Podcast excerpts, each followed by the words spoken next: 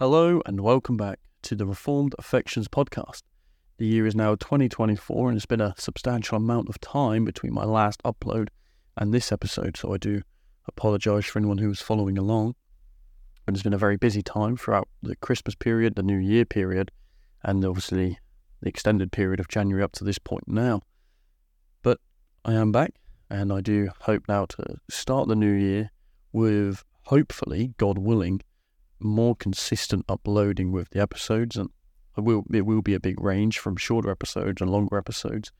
Um, I probably won't strictly stick to one topic or series, though I hope to eventually hop into that kind of thing. But it's really going to depend on how time looks um, and and sort of my free time and the time I get to actually put these things together. But today, I want to start the year with an episode of just a general plea to anyone who is listening who's not a Christian, and also somewhat of a plea to those people who are Christians that are listening and need to be reminded of of of a substantial truth which I want to get into that is found in 1 Corinthians chapter 2 verse 2. So I just want to jump straight into it. And Paul says in this verse, For I determined not to know anything among you except Jesus Christ and Him crucified to know nothing among you except Jesus Christ and Him crucified. So, this knowledge is a foundation of the Christian faith. It's, it's the basis of our Christian confession and conversion. To be a Christian is to confess that Jesus Christ was crucified on the cross for my sins, for our sins, and raised again on the third day. So, it's really the basis of our confession, our conversion. And of course, we need to unpack it a little bit to step into that Christian orthodoxy and get to the point of knowledge that I want everyone who is listening to dive into throughout this new year and for the years continuous after that. And that is firstly to accept the truth of Christ's divine nature and his human nature. To accept that truth that we find in John chapter 1 that Jesus Christ is God who came down and took upon flesh for our benefit. That Jesus Christ is God and he took upon himself human flesh for our benefit. See, as humans, we are naturally born under the law of God. The commandments of how God wants us and expects us, commands us to conduct our lives. And Christ also was born underneath that law. But to what purpose? Because we, as sinful, fallen human beings cannot and will not uphold that law perfectly, which means we fall under the judgment of breaking that law, which is eternal death and condemnation, separation from the holy, just, and righteous God. But what Christ has done is come in, born underneath that law, born of a woman, and then he can therefore stand in our place as an as as as a essentially as a stand in our place, judicially speaking. So he comes, and at the cross, he has imputed to him the guilt of our sin. He doesn't take sin to be something that's inherent to him, but it's imputed to him, credited to him, and he is suffer- he suffers for it. He is punished for our sin accordingly. And what that does for us is when we have faith in Christ, in his death, in his satisfactory atonement, we are imputed with righteousness. That righteousness that Christ uh, has inherent to himself is credited to our account. And so Christ is treated as if he were the one who done our sins, and we are the ones who are accredited as if we lived his life of righteousness. And so we uphold the divine nature and the human nature of Christ. He is truly God and he is truly man, and they are not mixed, but truly God, truly man. And those things are necessary for our salvation. But it's more that knowledge, that conviction that I want everyone to hold to.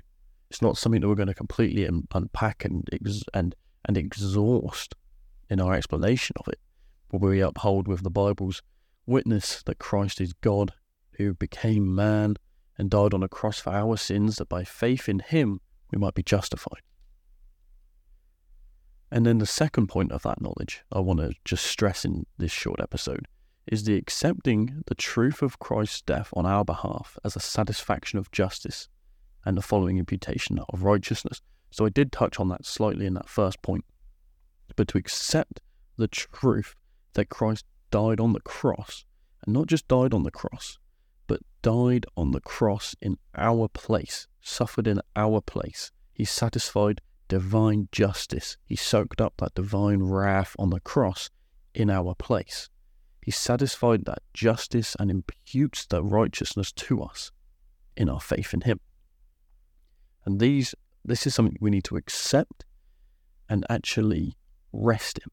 So we accept that not only did it happen, not only was it a historical event, but we accept that it has happened for us and we rest in that truth for righteousness and salvation, determining to know nothing except Jesus Christ and Him crucified, the divine God who became man, died in our place, crucified, and imputes righteousness to us.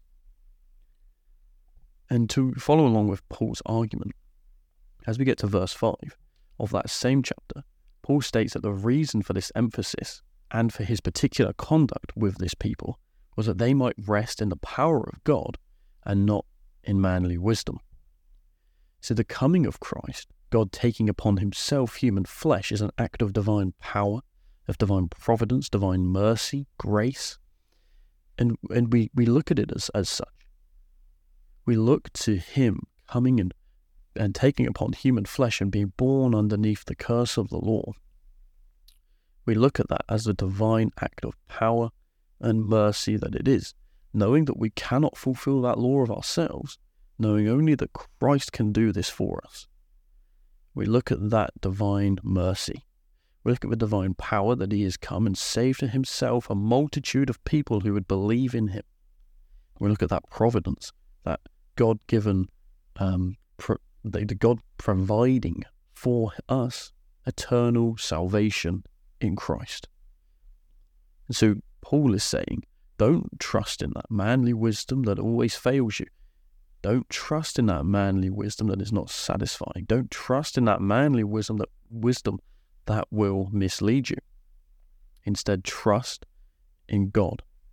Look to Christ, look to the cross, see what Christ done historically, know that it happened for you particularly, know that it happened for that Christian people collectively, and trust in it, rest in it, accept it, trust it, rest in it.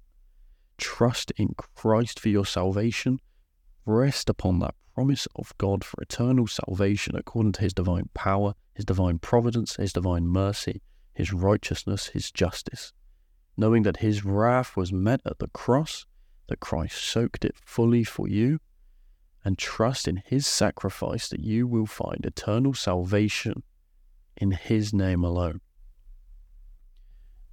And that is my plea for all people listening, for all the unbelievers, and for all the Christians that need to go back to that simple instruction of Paul to know nothing except Jesus Christ and Him crucified, to turn to that divine instruction away from man's wisdom. Man will always come up with various theories, intricate words to, to explain creation, to explain the existence of, of, of evil, of different species and, and, and evolution and this billions of years old Earth, etc., etc. But what I want to do is get rid of all of that mess, all of that chaos, turn back to this one truth to know nothing except Jesus Christ and Him crucified, and to have that as the foundation of our lives going forward. To, to rest solely on the fact that Jesus Christ came and died on the cross for our sins, was crucified, dead, and buried, and raised again. Sorry, excuse me. So, God is the rock and the refuge of all who come to him in faith. Very often you'll read in the Psalms, The Lord is my rock, the Lord is my refuge. Even Christ said about the, the house built on sand, the house built on the rock.